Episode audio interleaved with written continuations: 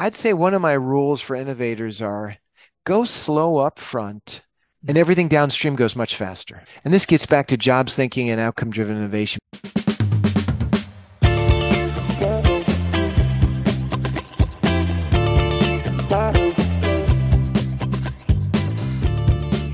Well, welcome to the Product Quest podcast. Thanks for joining us on our journey to better understand innovation and product strategy. My name is Scott Burleson, and joining me as always, my co hosts Jan Vermouth and Jonathan Edwards. Today, we welcome our very special guest, Mr. Rob Schade. Rob was the second employee of the most well known consultancy for jobs to be done, Strategyn. He built it into a global firm with offices in six countries, turning Tony Ulwick's brilliant ideas into a successful business. Today, he's the Chief Customer Officer of Strategyn, where he leads their business development efforts. I should add, though, that along the way, he's had some pretty cool and unusual experiences, such as being a nightclub owner in New York City.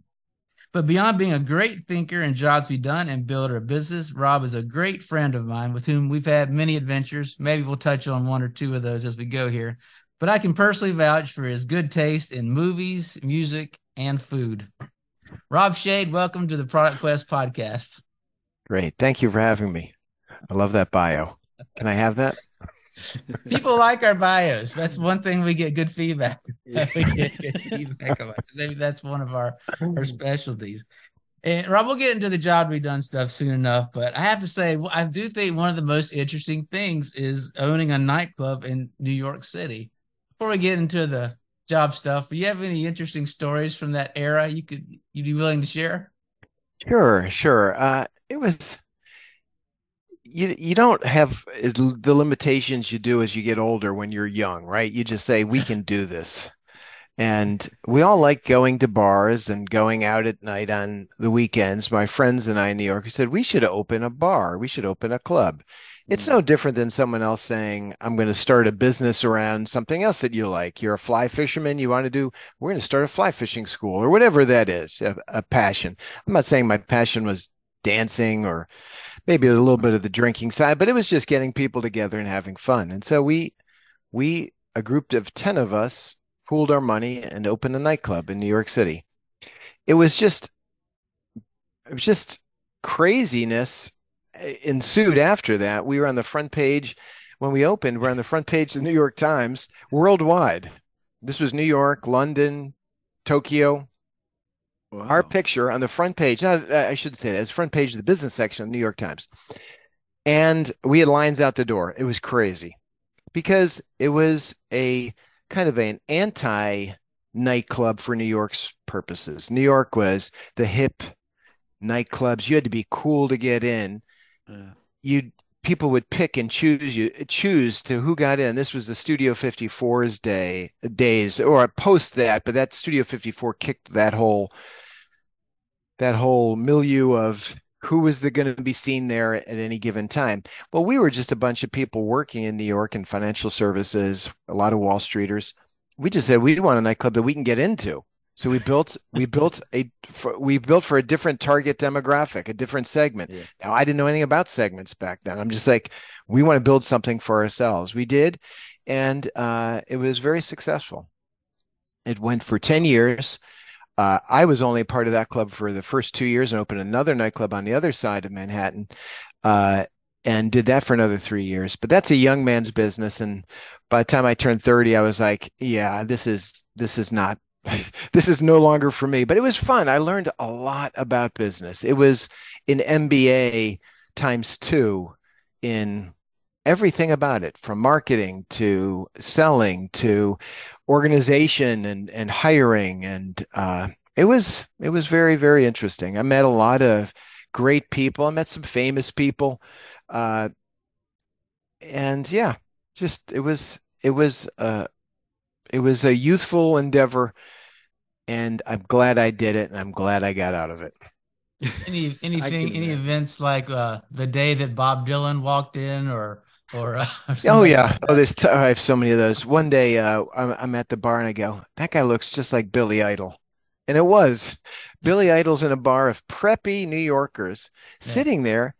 He just walked in. The doorman recognized him and go billy come on in come on in. And they brought him downstairs and he hung out all night long, danced by himself.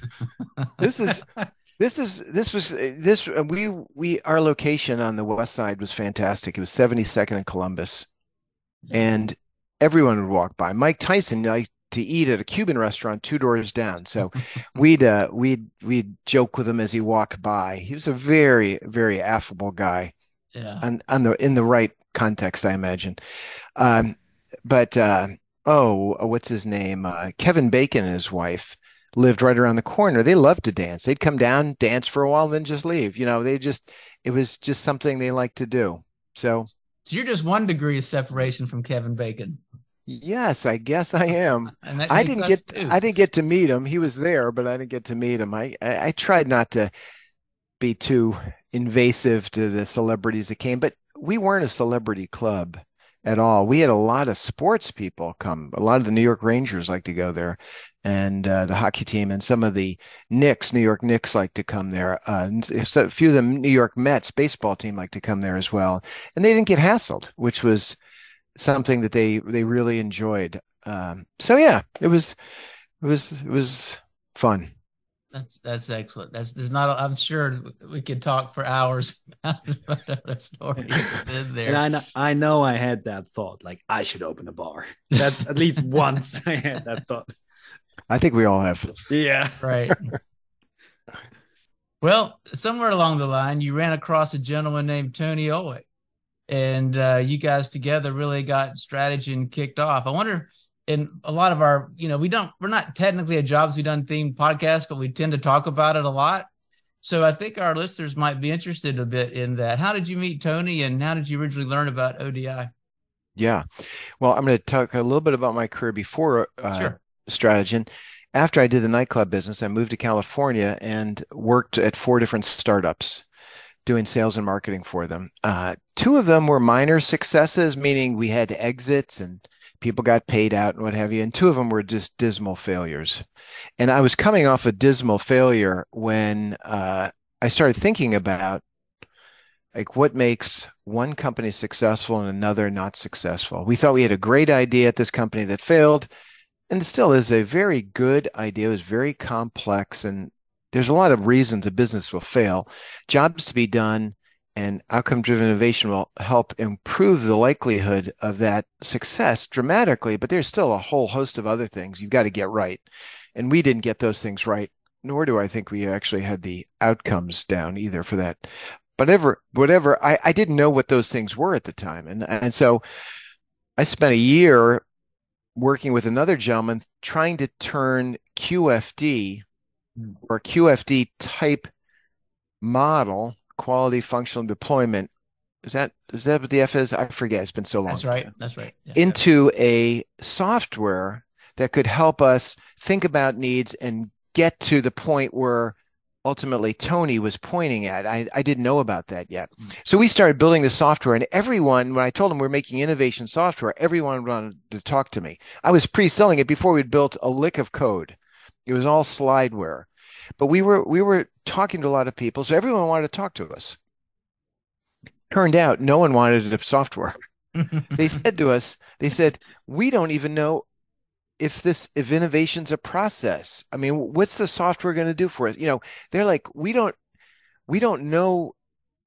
They didn't know what they didn't know. They go, we would like you to come in and train us or come in and and and help us and consult. And I'm like, well, I'm I'm not sure I'm in that position to do that yet. I know there's a problem, and I think I found some ideas on how to maybe address that problem, but I really didn't have a the underlying job to be done formulated. So I'm I'm reading everything I can, and this article comes out: turn customer insight into innovation or input. I read it, and I I called him up. I just sent him an email, and he said, "Yeah, I'd like to talk to you." I said, "I want to license. I want to license your model because we're trying to build this software, and and I need a model because." And, and I, you know, having run sales and marketing for four different startups, one of the things I see all the t- happen all the time is people will create software around a problem, but they really don't have a process orientation around it. They'll be fixing points of that total job. There, there's a there's some software out there now, I'll remain nameless. It's a very big software company, and they still don't have a good process orientation. Now, I guess you can be successful without it, but I know their customers are unhappy. Hmm. Anyway, so I talked to Tony. I said, "Hey, I'd like to I'd like to license it." He goes, "Well, I'm going to be in San Francisco. I was living in the Bay Area. I'm going to be in San Francisco next week. Let's have lunch." We did. He said, "Come on and come on and work with me on this. I'll teach you how to do it." And so it was very I killed the software project and went working with them. I thought I was going to do it for a year or two. Said, "I love the model. I think this would be like a superpower if I can master it." Took me a little longer to master than I thought but we started to grow and uh, we got Microsoft as a big account, did something like 40 projects at Microsoft over the years. And we were just up to our eyeballs and we were just growing the business. So I just stayed. I, I like what I do. Uh, I like talking to a myriad of businesses. We've talked, we've t- been in, we've talked to companies in every walk of life you can imagine. Some crazy ones too. I, sports betting, uh, uh, bananas. You know, I know more about bananas than I ever thought I'd know from doing a project for Chiquita, but and snack foods. And, but what is interesting, the more you do this and the more you work on these projects, the more you learn about business in general. And you find these patterns that are repeated across very different businesses. So when businesses says, "Well, have you ever done any work in my business?" and I say no, but it doesn't matter I, I don't need to know your business. I need to understand who your customer is and where you're try, trying to create value. And that's the framework. That's why it's so powerful. Anyone who really internalizes jobs to be done thinking can start thinking about any business and and understand some of the core fundamental principles of that business by understanding what they're trying to do for the customer. And so I, it's it's been a it's been a long uh, 20 years of doing this and learning but i still learn every week i talk to customers. I'm i'm building onto this database of patterns i have in my head and and jobs to be done for me has been one of the most kind of unifying and simplifying models i've come across so i i, I liken it akin to a philosophy you you mentioned that uh, it some some things took long to master. Could you go in a bit more detail? What was what was the hardest for you? What took so long to master? Yeah. So jobs theory at the top level is very intuitive, very simple theory, right? I mean, when you hear it, you're like, that's it? That's the whole theory? Customers come to you because they've got an underlying job to be done? Yes, that's it. That's how simple it is. But what Tony did was said, there's something missing there's this other element, this element below, these outcomes that describe the perfect execution of that job. The more precise you get on the outcomes, the more discrimination you're going to get in people saying if they're important or not important. Precision is the is the secret sauce of outcomes. So outcomes are written in words words have meaning, multiple meanings. There are multiple words in the English language that mean the same thing. So is it cash flow? Is it uh, is it uh, you know, or is it debt or is it uh, credit? Those words can mean di- totally different things to people. So semantically, that was one of the challenging things. One is just making sure that you're consistent in the way you write your need statements. Hugely important. Second thing is is turning off the idea part of your brain. We as humans love to jump to ideas. I mean w- there's not been a company that we've talked to that have said uh, do you have a shortage of ideas? They've never said yes we have a shortage of ideas. Ever ever. And never will they because we as humans think about ideas. So thinking about ideas I mean, think about the idea jumps to the forefront of the need as opposed to the underlying outcome. And, and so needs get get embedded into outcome statements accidentally. Here's an example. Uh, monitor monitor something. in an outcome statement, minimize the time it takes to monitor something.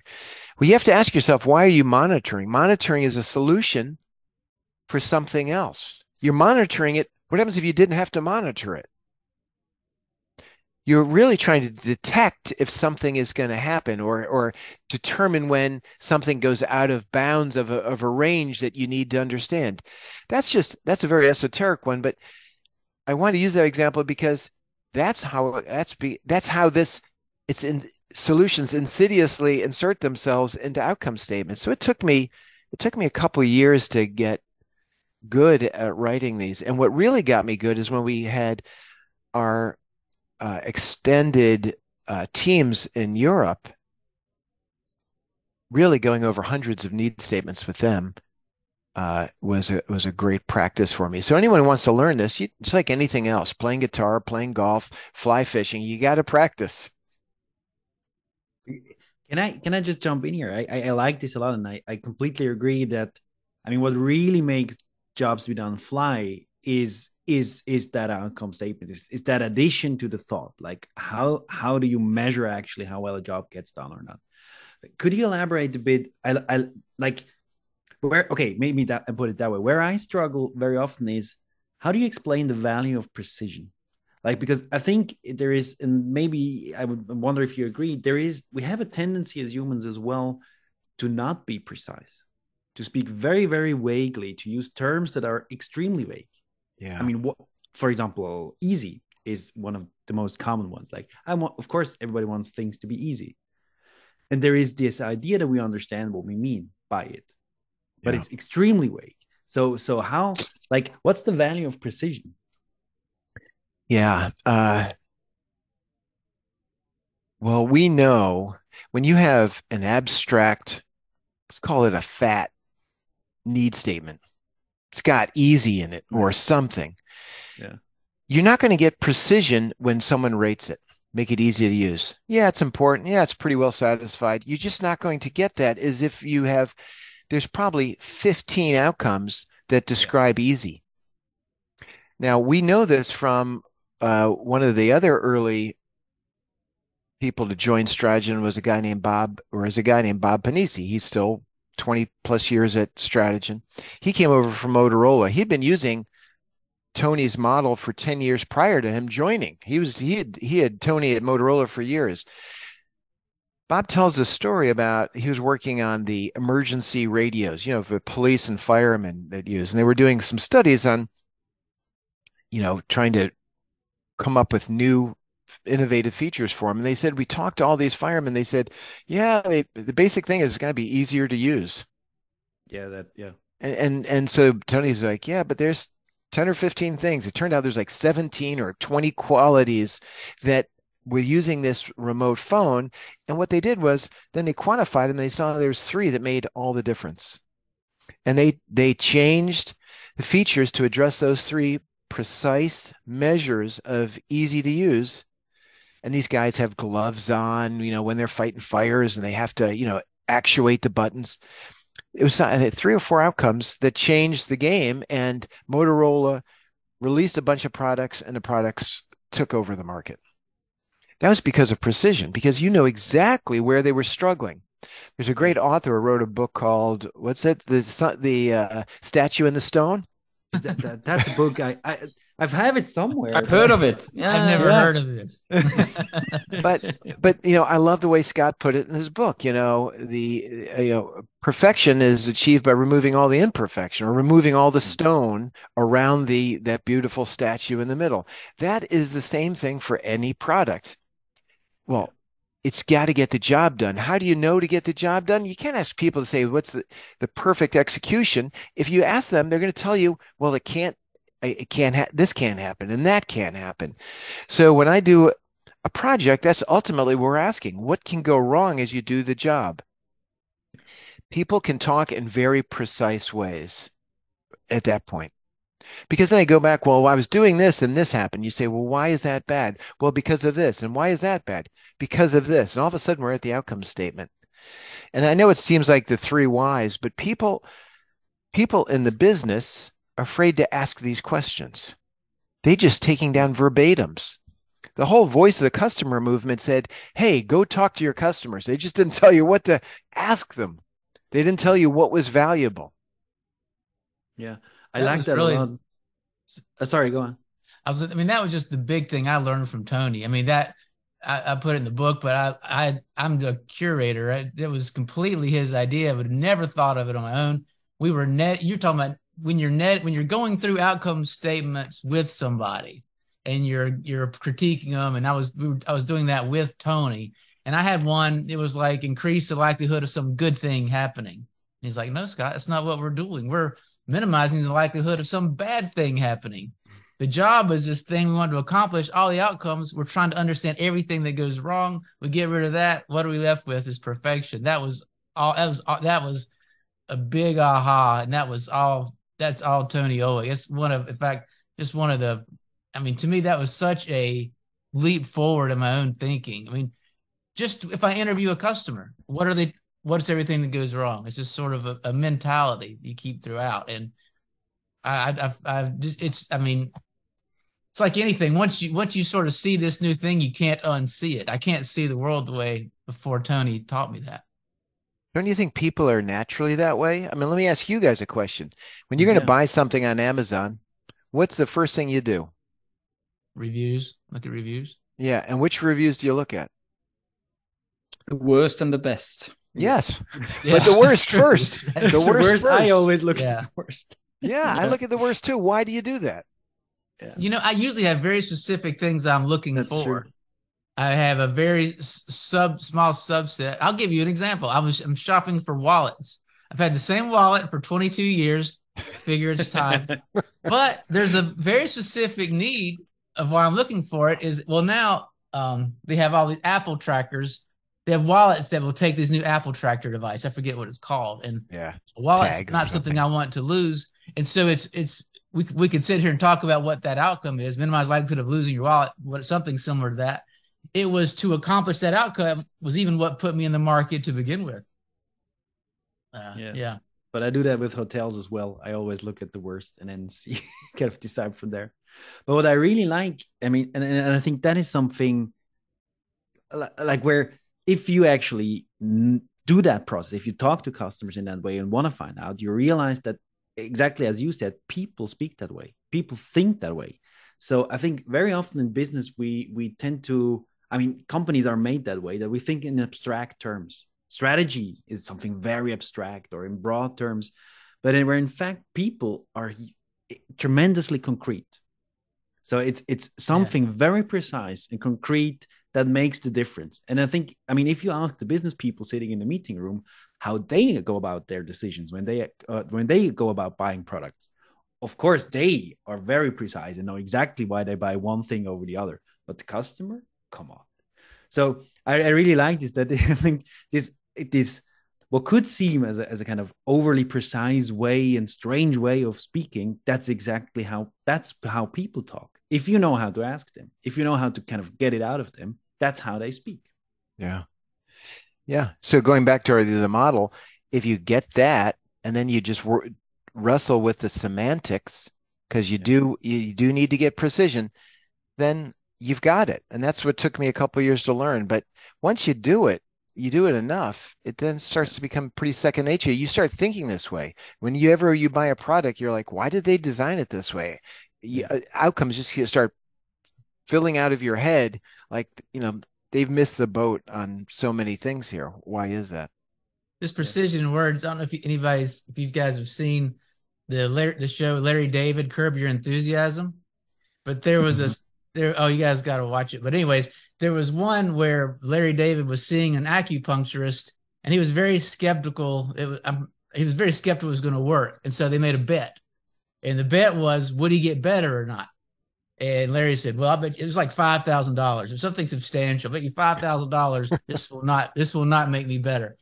And um, then he saw the the acupuncturist socially, and that, and just actually, so you feeling better? Larry said, "Yeah, I'm feeling better." And so, but when he answered it, he meant Larry meant better as in improved, and the acupuncturist was like, "Oh, he's better. I win the bet." And so then they went in this argument. but it was because when when he said he was better, better meant improved, as opposed to I'm better, meaning like completely cured. Um, sort of a funny little. Uh, that is, but that's because we didn't have precise outcomes describing better. Better is a fat word. right. It's easy yeah. to use. better. Right. The uh, you know one th- is is one topic we find that jobs be done people have often have different takes on is this idea of the emotional job. How are they important? How well do they fit? Practically speaking, are they worth gathering? Um, but so what's what's your take on the on the role of emotional jobs uh, with a Yeah. study or just in our thinking? I, I, I like uh, the emotional job area. Uh, I don't think anyone's done it very well. I don't think anyone like they've got there's some science and people have been you know you have things attached to your head and they ask you questions and they can see where your your body you know gives positive and negative feedback that's that's non-lingu you know non-linguistic. It's you know it's uh, and so people are trying to do those things. We have a i think a rudimentary but i think a powerful i mean we have a, a basic but powerful i think powerful way of looking at them. Emotions are there's a set of emotions. There's there's they're not unlimited. They're they're definable. Happy confident uh fearful. These are all emotions. So there's a number of them and we we can document all of them. And some of them mean very similar. So you you i think Mm. I think you could probably boil it down to 30 emotions. I just made that number up so don't take but there's some number. So when i am i'm going to use some financial examples because i do a lot of work in the financial services space but when i man the job do the job of manage monthly cash flow as a consumer i want to feel confident. I want to feel wise. I want to feel uh, in control now I, I shouldn't even do that when it's a little too much functional feel uh, uh, let's see confident wise uh, empowered, was that like feeling empowered. Empowered could be one. Yeah. Yeah. Proud. I mean, yeah, there, it- yes, whatever. Th- those things. So what we do is we look at those, but we, you don't, these emotions don't act on themselves. They act related to something. And so we say, when managing cash flow, how do you want to feel? Uh, you know, uh, confident, avoid feeling fearful. So we measure them based upon the job. And then we can correlate between the outcomes and the emotional jobs. And we can say we uh, we've got some great work done. Uh, I have one on servicing a used vehicle. I mean, servicing a vehicle, and uh, and you look at these needs and you say these five emotional jobs. If you do these five outcomes really well, you can claim these emotional jobs in your marketing and positioning. And it was really very, very powerful. Now, you can't build a product around emotion. You communicate the value of your product around emotion at times, function and emotion. You don't want to be too skewed on the emotion. You don't want to be too skewed on the functional. You want to have a, a mix of both. But we have companies that come to us and go, yeah, but the job is really emotional. Can you study it with ODI? And I say no, because there's not outcomes on emotions. Emotions are tied to some event. If you're doing the job of managing cash flow, you can feel frustrated. You can feel fearful. You can feel confident. But you don't just walk around feeling fearful. I mean, some people do. That's called a phobia. It's not a it's not a normal state. But it, it seems to me that uh, a lot of the times when we talk about emotional jobs and jobs to be done, it's um, as you say, um, a result of some functional uh, realization or, or something happens and you have an emotion. So, or you use a product and you feel confident because um, in the background some some functional outcomes have been solved that give you this feeling. But I'm wondering if there are some, and I'm not sure, I don't know if emotional jobs is really the right terminology, but some, let's call them emotions just for, for, for, for the sake of it, that that are not that don't emerge from some solving of a of a functional problem let's say so examples like um you know when you're buying a car you will people will look at the car and say well that that looks nice. That looks like a nice car.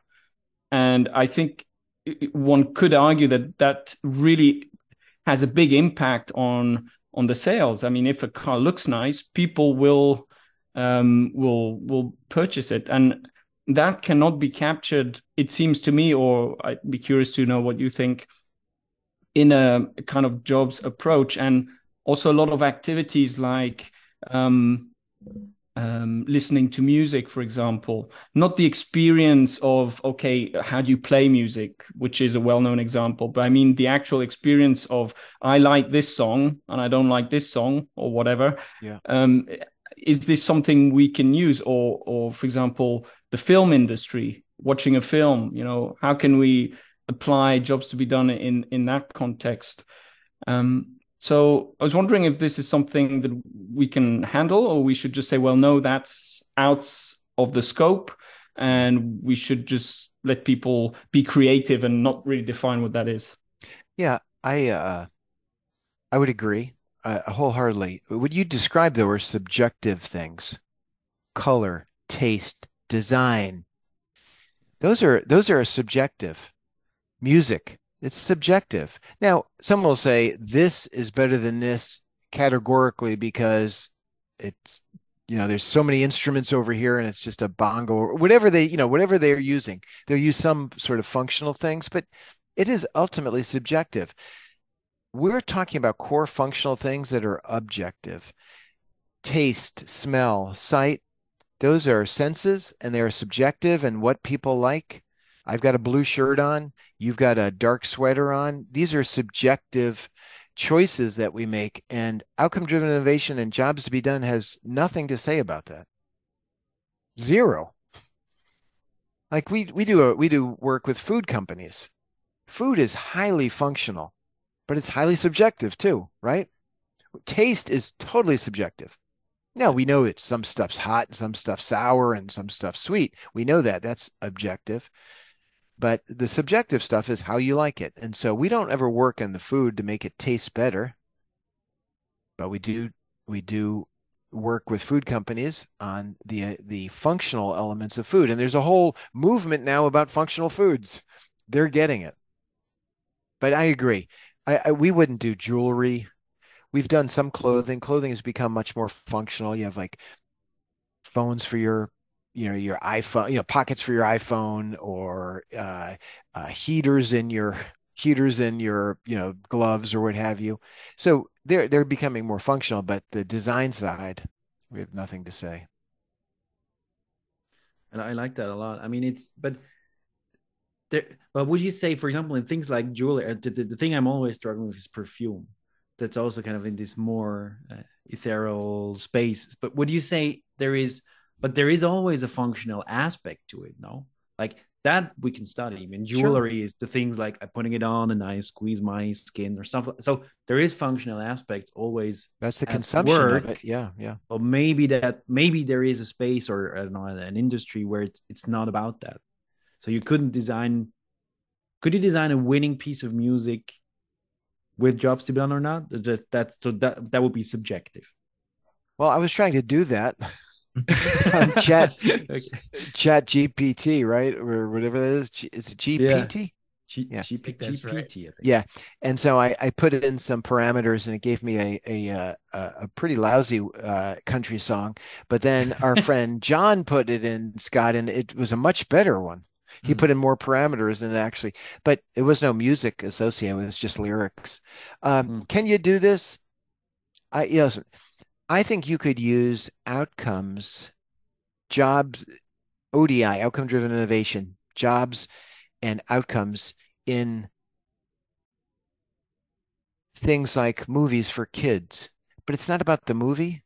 It's about what the parents want the kids to learn from the movie, highly functional. Yeah. They want to learn values. Yeah. They want to learn they they are they have metrics for that.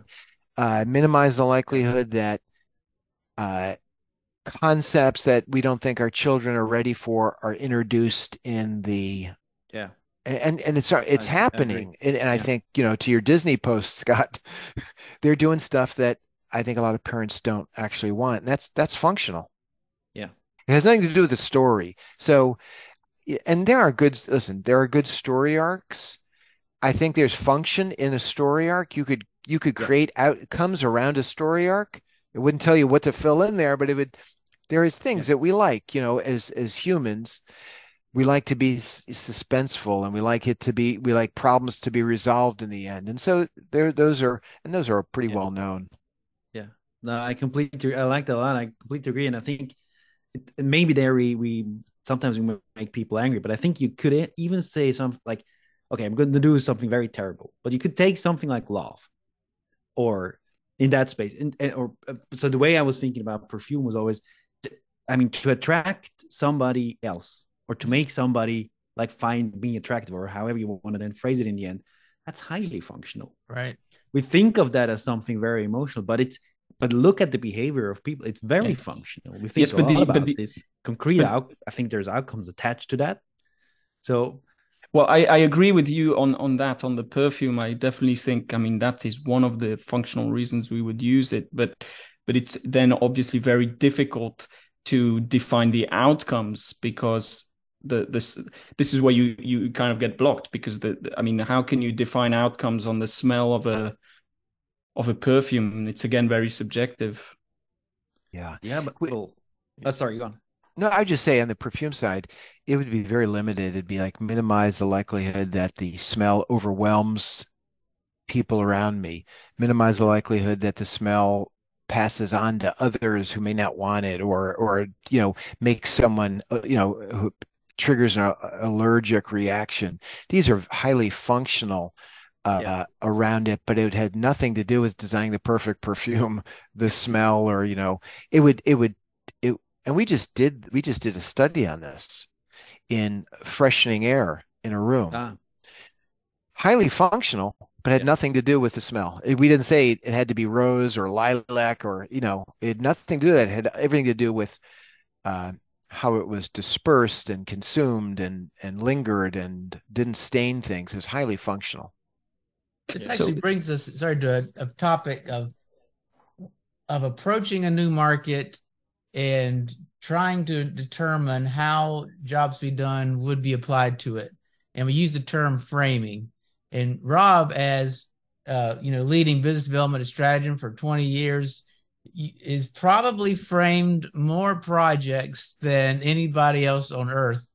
Uh, Rob, I wonder first of all if you um, give us a definition of how how you would define framing, and then give us a sense of of what are the what how to do it well. What are some things to think about when you want to frame when you want to frame a project? Yeah. Well, every project, let me just say, every company who's building a product or service is doing it around some job that the customer wants to get done. That's why they're giving you money. And this goes back to Adam Smith, Wealth of Nations sort of stuff, exchange of value for something, right? So there's that underlying job. So you want to frame a product around the job. Sometimes it's incredibly intuitive and it's not a problem. Sometimes it's not intuitive. And it's also based upon what the customer, our client, is trying to get done, not the end customer, but what is our client trying to get done? So if you're trying to create the next version of a product and you know you're not going to innovate off of that product platform, then you should your framing should be closer to the product because the needs will be very precise around the platform. There's nothing wrong with that. So when Tony did work for Bosch on the circular saw, the job was cut wood in a straight line. Well, cut is indicates sort of the platform, doesn't it? Didn't say separate wood or divide wood into shapes. It said cut. Hmm. So it assumed a saw and the dimension. And that was fine. They made it a uh, an award-winning saw from studying that. But if someone wants to come up and say, we really just want to separate wood in perfect angle, you know, separate wood in, you know, various shapes. then everything would be on the table. And a laser or water and sand cutting tool or whatever those things are could come out as the as a potential solution. So framing is just getting who is the job executor and what is the job they're trying to get done. Now, getting the job executor in B2B can be challenging for our clients. It's not um, so much for us, but it is for them. I'll talk about that in a second. So, understanding who the job executor is and what the job is. But the job is going to be framed on what you're trying to do. So, I have a client, a big financial institution who helps people save for retirement. They wanted to go beyond that. They wanted to take that job. Saving for retirement is really uh, saving towards a goal. And so they just wanted to make it more abstract around saving for anything, to basically achieving a financial goal. Yeah. So we studied that, but they went in eyes wide open. It was less about retirement, it was around saving for any goal, achieving a financial goal. That was their that was their thing. That was their uh, their desire, their goal. And so we elevated it up a little bit. Clients often will say these very abstract jobs like be happy in life exactly. or be successful. You get outcomes on that, but they'll be incredibly obtuse. Yeah. So, so uh, you don't want to. The basic is, what are you trying to achieve? We frame based upon what they are trying to achieve. If you go and practice uh, framing a project, like our clients struggle all the time. And they're like, well, should it be this, this? And I say, well, what, you know, I ask a couple of questions about goals, and all of a sudden we've gone from way up here right back down because they're not going to go create a laser to cut wood.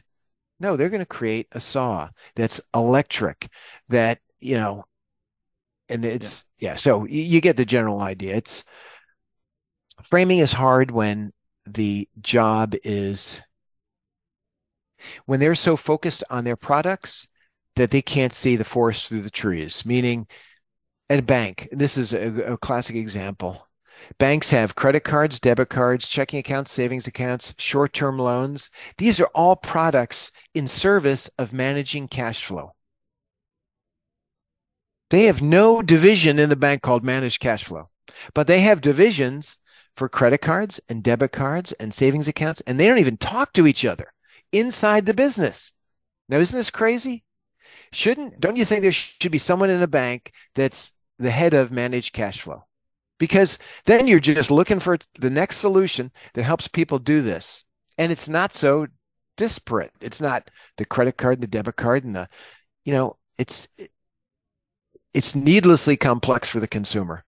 And it's a unifying. That's why I say jobs to be done should be a simplifying principle, not a complicating principle. Anything that is of value should be simplifying in, in, in essence. Now, some of it is hard as you practice it, but the principle is incredibly simple. So in a bank, what happens if you put everything under managed cash flow as a division? I guarantee you the business is going to work better. They're going to come up with ideas they would have never thought of.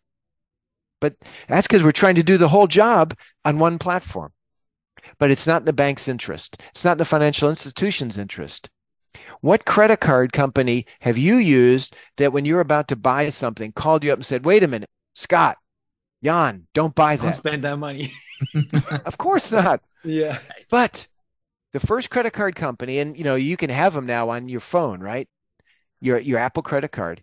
So it knows by proximity that you're at the Target store or you're at Dick's Sporting Goods and you're about to buy something, it'd say, you sp- you've already spent too much this month, Rob.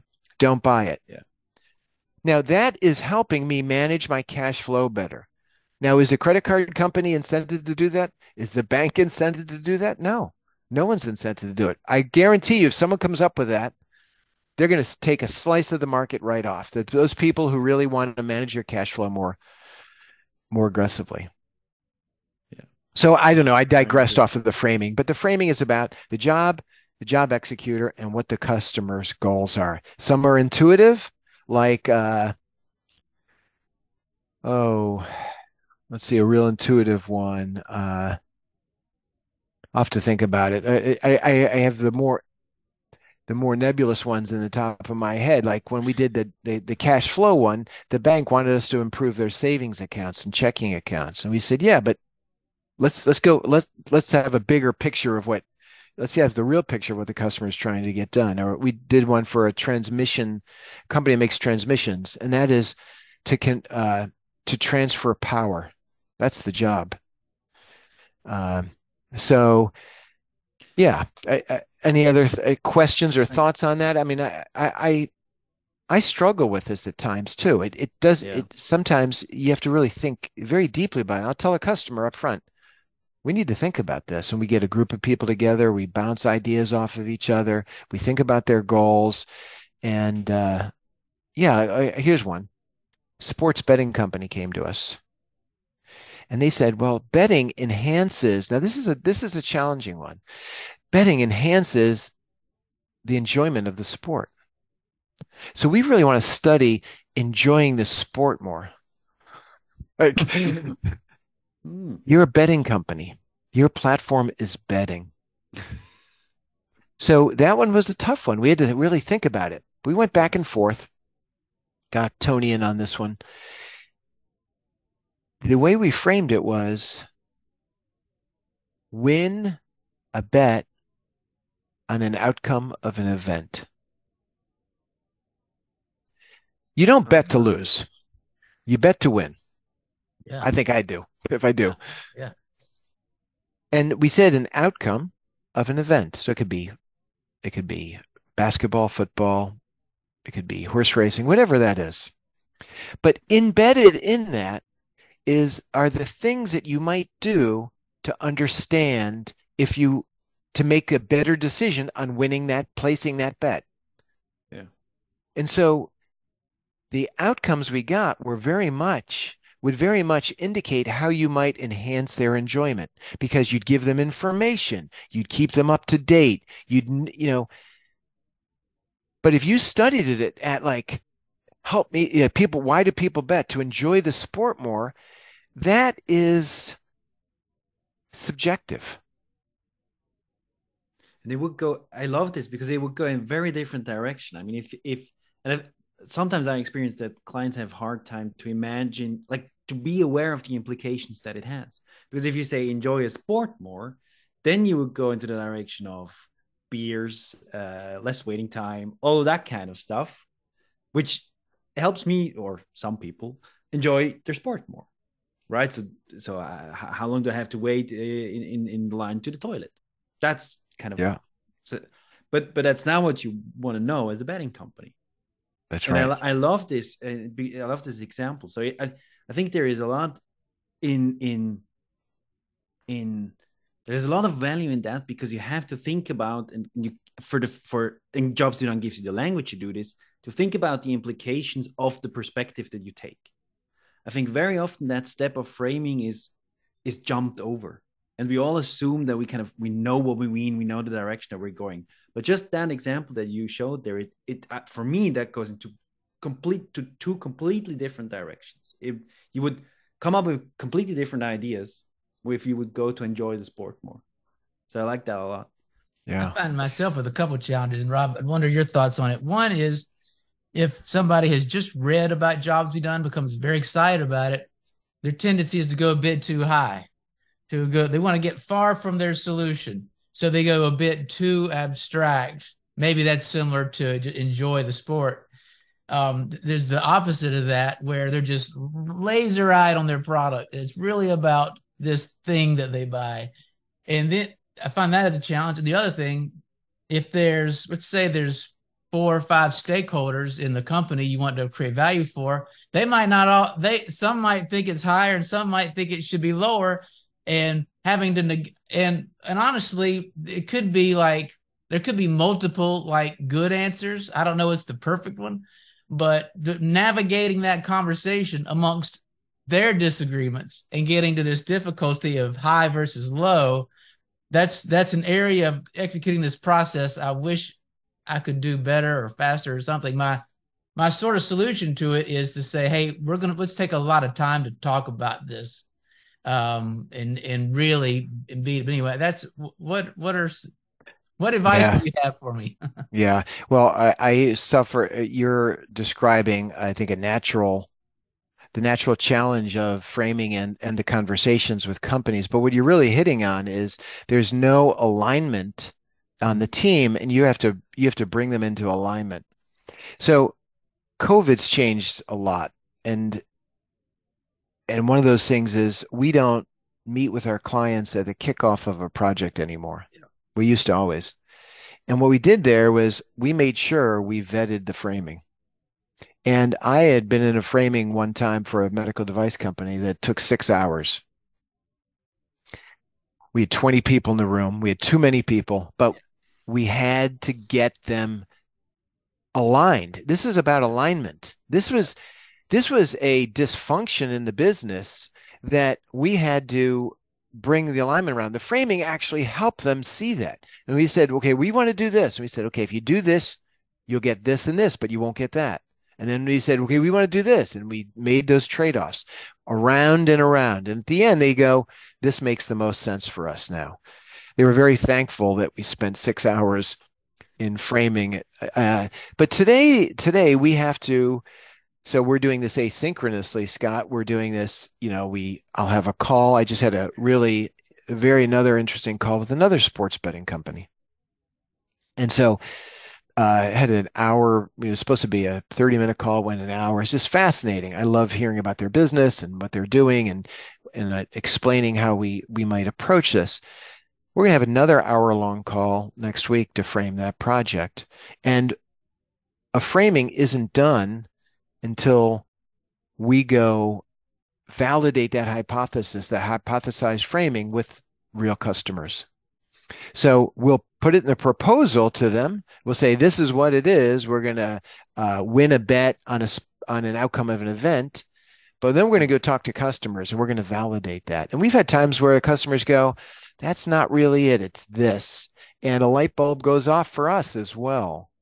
Uh, we had one of those in the tax preparation software space.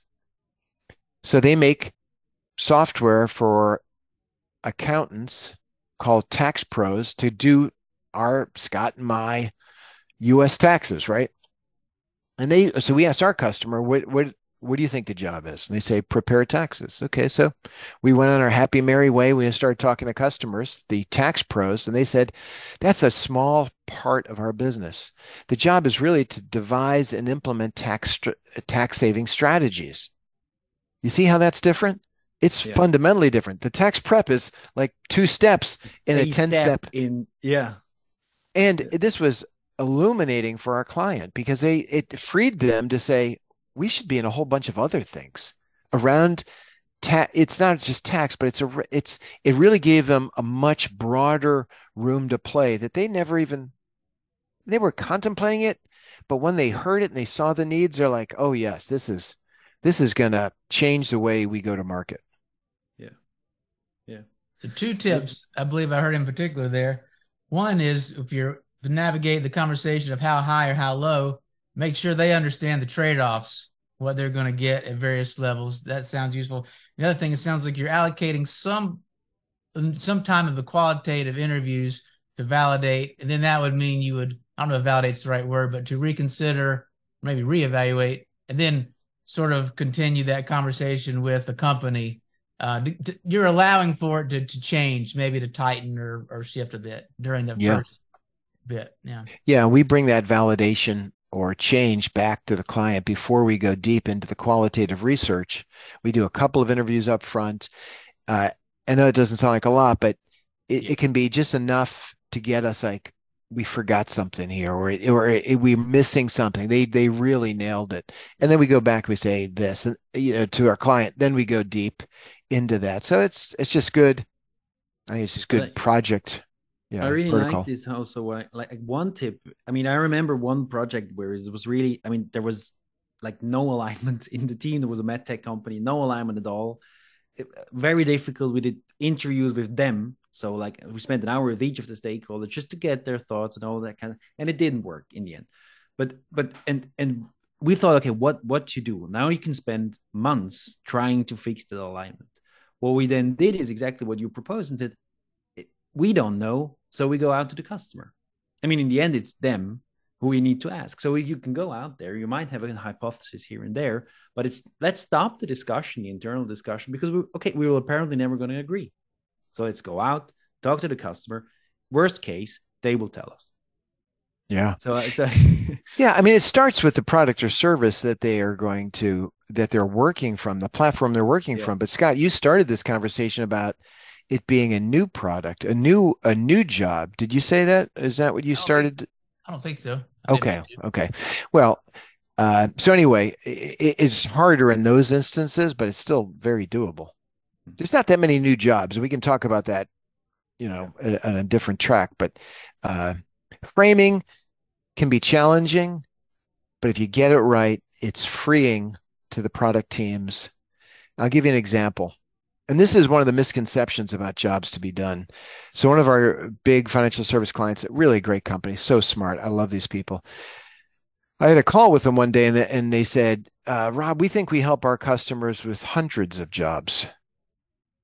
And I said, I don't think so. I think it's six. I just made up the number on the on the call. Uh, but I after that call, I gave it a lot of thought, and they called they called me back about six months later on something else. They go, "Oh, by the way, we agree with you. We think we help with nine jobs."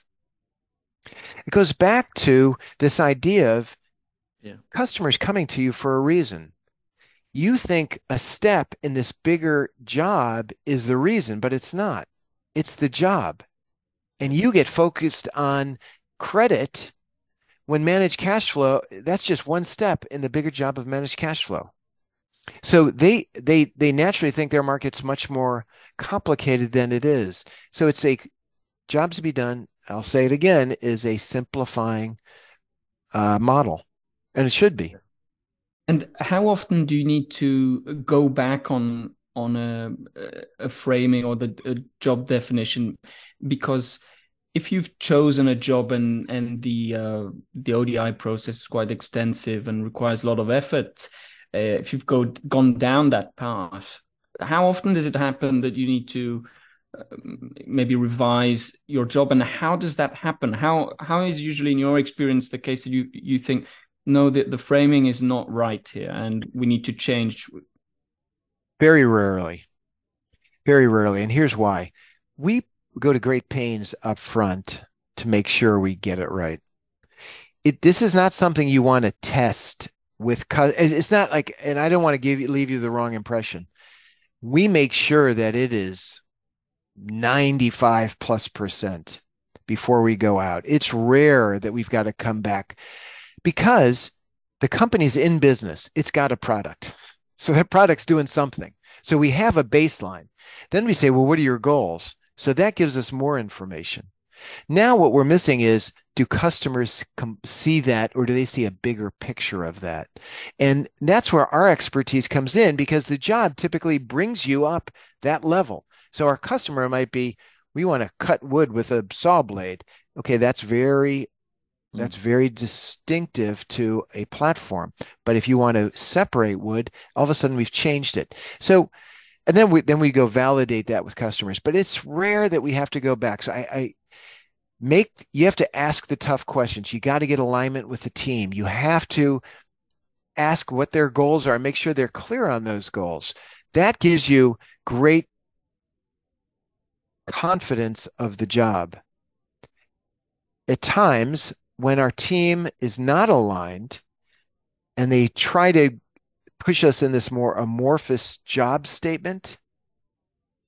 And we just did this. We're just finishing up a project now that the it took us an extra month to do the qualitative research because the job that they want they thought they they wanted their customer to do the customer said that's not the job we're doing and it's not the job we want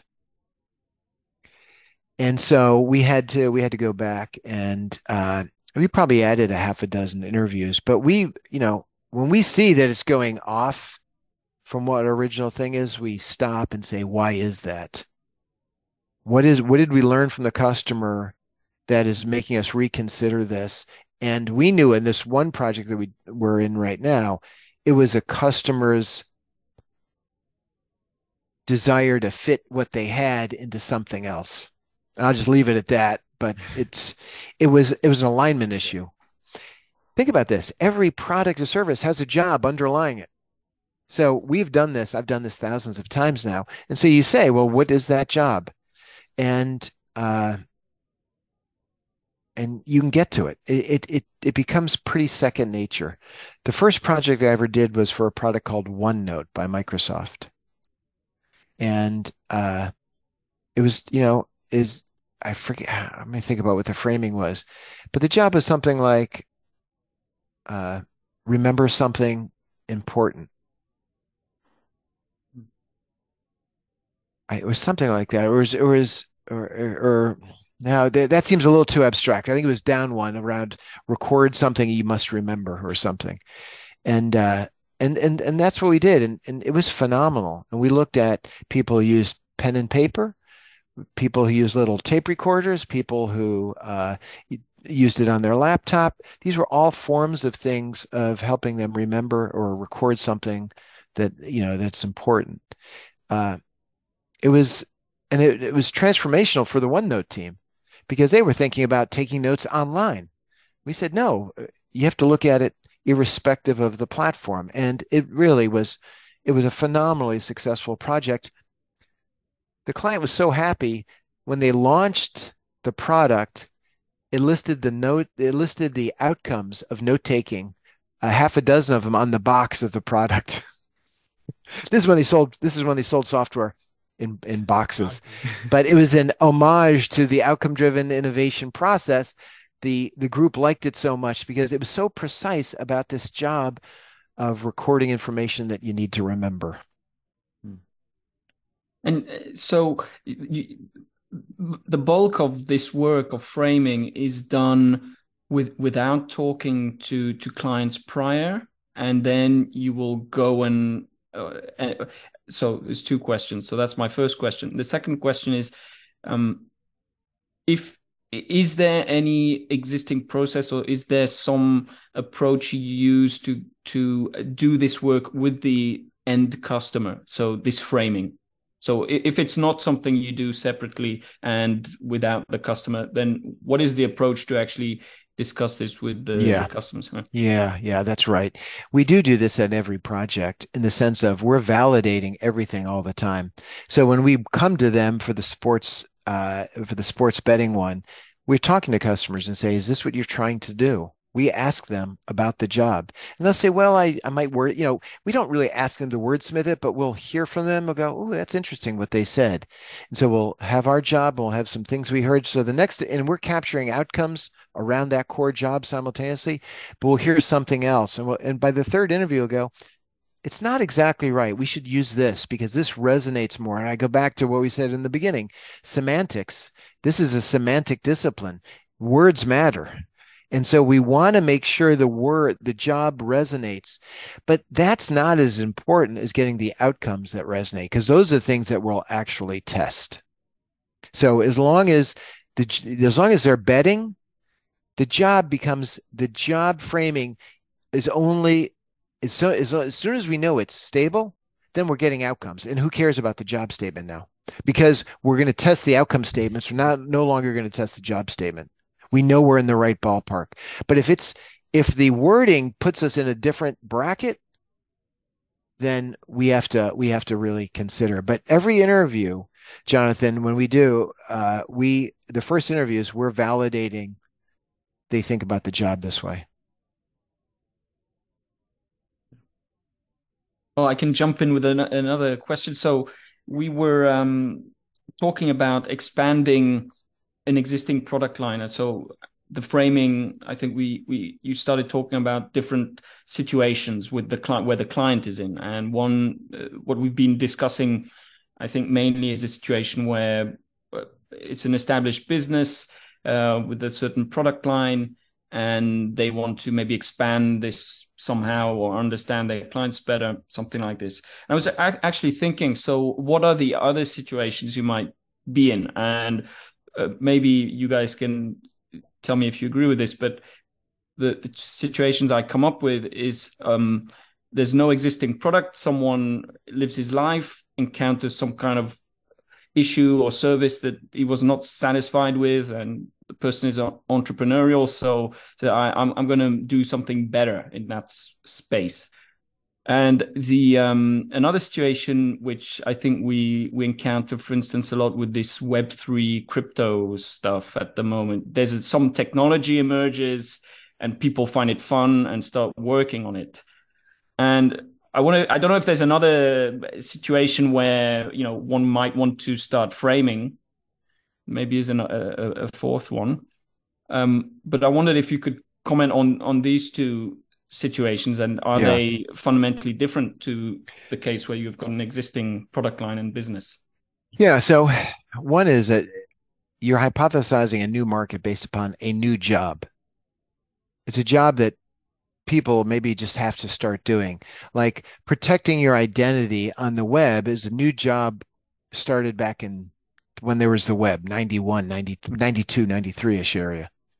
That that's that's a new job right new jobs don't come along that often, right?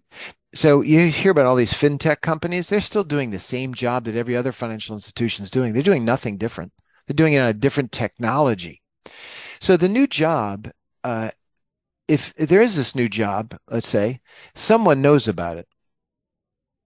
So a uh, so a some doctor hypothesizes that he can remove a gallbladder in a different way. We have to, but you can still go to the job of removing a gallbladder. And so the new job, if it's truly a new job, then you have to ask someone who knows something about it, about doing the job. So when the web happened, you'd have to talk to people who were web experts, but you had people who didn't even know about the job yet. That one is the market is going to come around over time. But you can hypothesize, well, if you put your information out there, you don't want it to get stolen. Like, what kind of information might you put out there? Well, credit card numbers, perhaps, your address.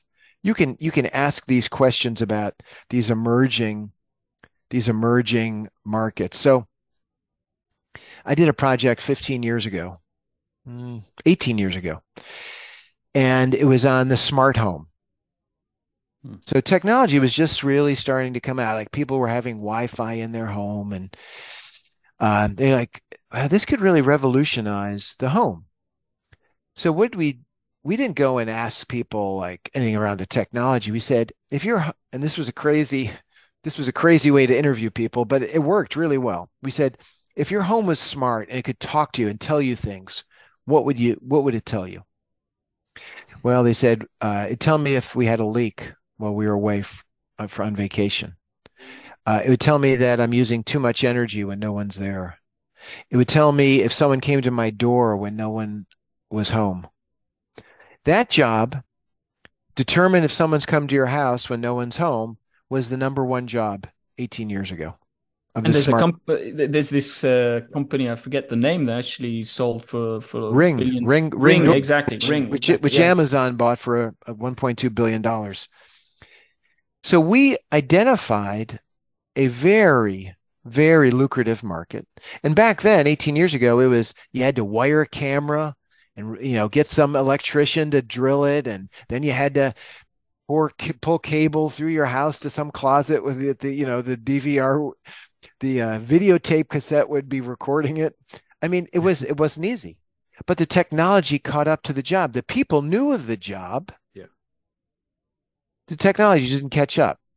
Now, Jonathan, your second part was what about a technology that doesn't have a home yet? Well, I think I think the whole uh, you know uh, oh what's the the cyber not, not Bitcoin but the you know just basically the ledger you know the uh, blockchain. blockchain yeah blockchain blockchain is a technology in search of problems yeah. like and and one of the things that came to me was we pay for deed insurance when you buy homes. You have to in America, you have to make sure that no one's encroached on your your deed of your home. It's a racket. I've lived in my house for 16 years. There's nothing. I mean, I, I, but I'll have to, you know, if someone buys this, they'll have to go through some due diligence to do this. Well, blockchain could have every transaction in there and show that nothing's been tampered with and nothing's been added to it or taken away there's a job, but I'm looking for jobs where validity and security of the data is important. And that's how you do this. When you see a new technology, you say, okay, what are the benefits? What, what what might be some of the benefits of those technology? And we've had companies come to us and said, we've got this technology. We'd like to see where it might go. We say, okay, well, what do you think the benefits of it are? We've a lot of we see this in chemicals and material science.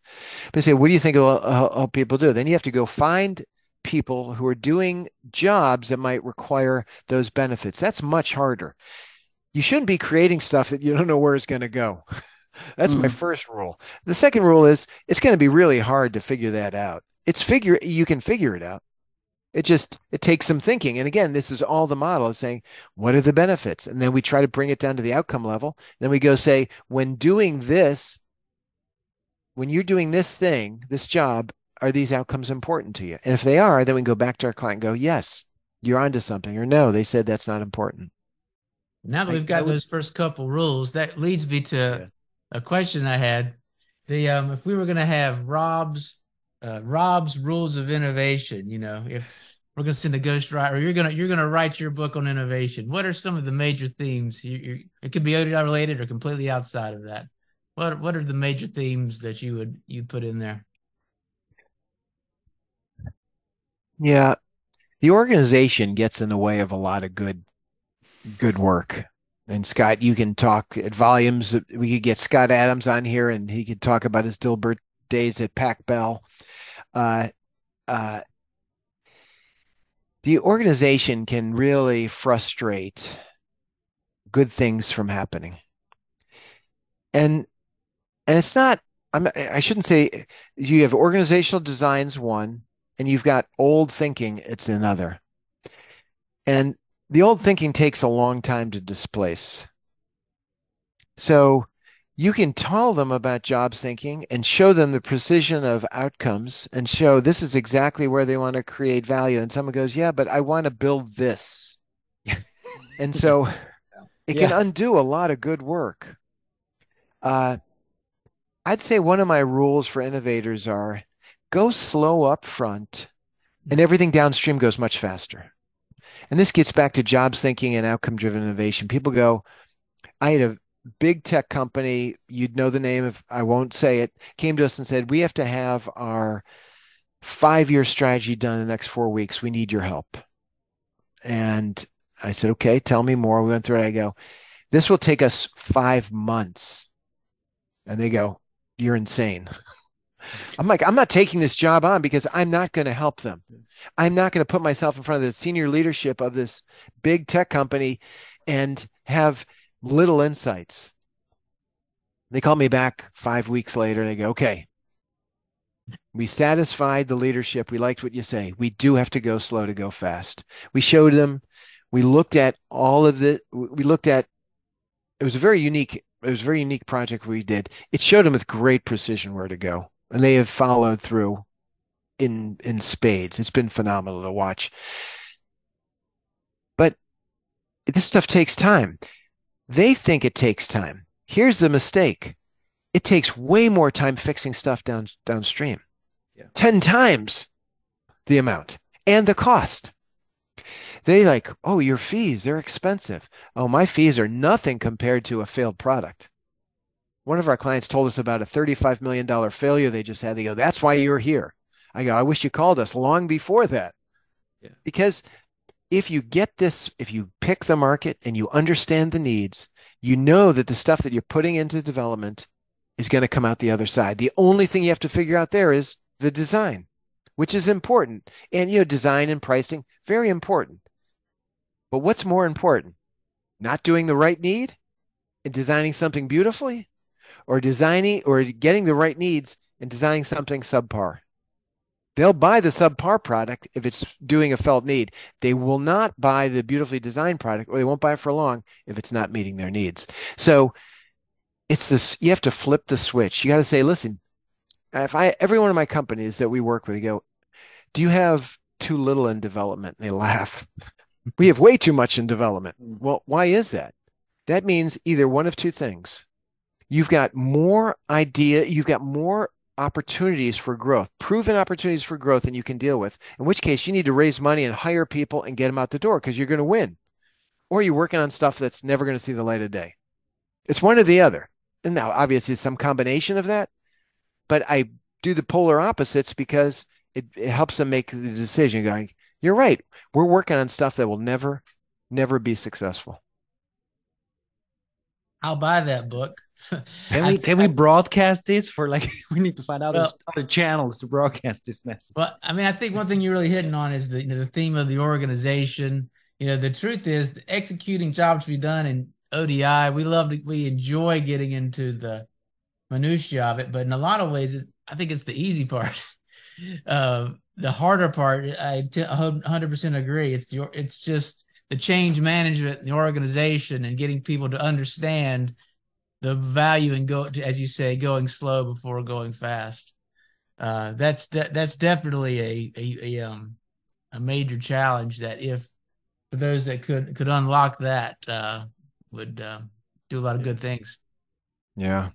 The irony is once you have the job and all the outcomes you have them and you right. keep working on them over and over yeah. and over again. And John tells me, our friend John tells me that he keeps using the project that Scott did 10 years ago, 12 years ago. They say, we pull it out and look at it. That's going on 15 years ago now. Yeah. Yeah. it's like yeah. the philosopher Tom Petty said, not Tom Petty, Steve Miller, time keeps slipping into the future. Boy, I almost made a major musical error. I'm glad I caught that. It's like, yeah, Tom Petty would be rolling over in his grave.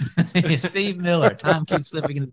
I'll I'll share this. I was on a call with Tony one time, and it, it, we were just connecting up for the first time in a while. I said, "How you doing, Scott?" I said, "Well, well, time keeps slipping into the future." He goes, "No, I think it keeps slipping into the past." And so I've been I've been I've been chewing on that ever since. well, we're rolling down here towards the, towards the end now. Rob, any anything else you'd like to let us know about before we we uh, land this plane?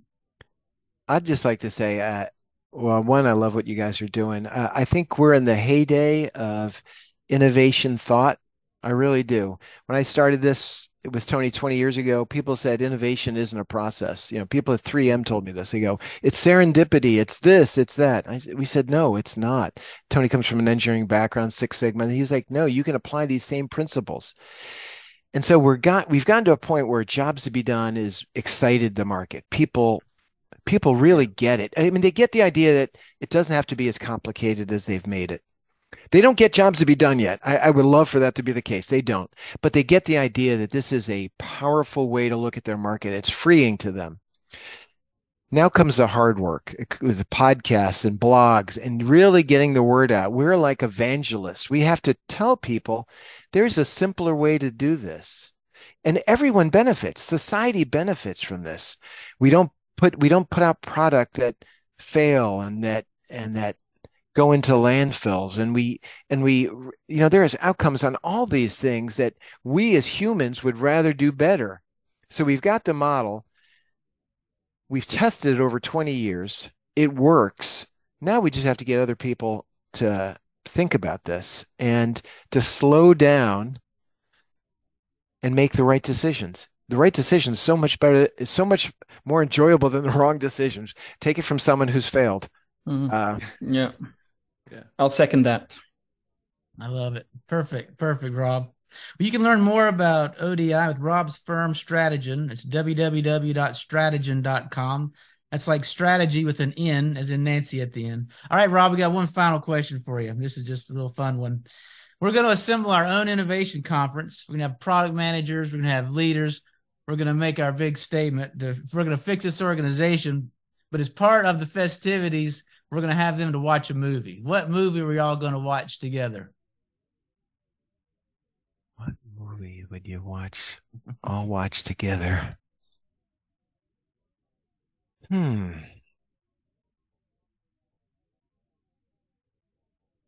I don't know. That's a that's a really I would want I'd want to think about that. That's Yeah. I, I, I, can so relate. I mean, this is, I figured out innovation. That's fine, right? But picking a movie. yeah. Yeah. I wouldn't know what to I say can, either. I don't think. Yeah. I think that's the toughest question. well, you you pick ones that you like, but then you yeah, I want to pick one thought provoking. There's a I'll just throw this one out because if you haven't watched it, it's really a crazy movie.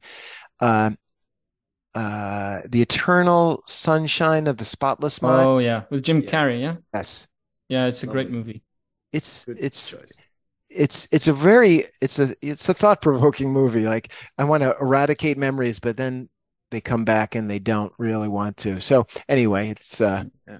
that'd be And by the way, the uh, Curb Your Enthusiasm with Larry David, I had never thought of that, but that's a brilliant response to that question because he's so observant. He he looks, he observes all the little problems, the little, and it's yeah. I Also, strongly recommend that that series. Yeah, you have to you have to have a high level of cringe factor though. I mean, like it, it's the stuff he Yeah, says sure. is so bad. He, he says the things we we all think but don't necessarily say. I hope I don't even think some of those things he says out loud. There's I love the one where they're they're in line at an ice cream shop and the, they're giving free samples and there's some person in front of them is just can I have a sample of this? Can I have a sample of this? And they're just sampling everything and he's like, no, you're cut off. No more no more samples. Ah, it's fun. All right, That's well, Rob, thanks for taking time with us today. I You really were- enjoyed it. Thank you.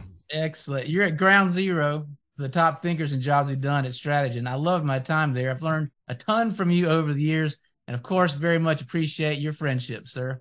Oh, me too. Thanks, guys, for including me in this. This is fun. Let's do it again. We'll pick a different topic though. Let's do it again. Let's Let's do do, it. it again. We'll dig into All this right. organization. We'll, you, and we'll we'll uh, we'll explore other movies. Maybe let's explore other movies. And I was expecting you to say Animal House. That's the one I, I thought was, I thought was coming. It might not help with the conference, but if we if we enjoy it, then we're entertained, and that that sometimes that's good enough. Yeah. All right. With that, friends, concludes today's Product Quest podcast. Reach out to us anytime at productquestpodcast at gmail.com, and we will see you next time. Got an excellent, like, radio voice. You've got a Really? good voice. Your voice, Yeah, you do. I sound like I'm getting ready to go uh, harvest some corn or something on the back 80 acres. you've got a great voice.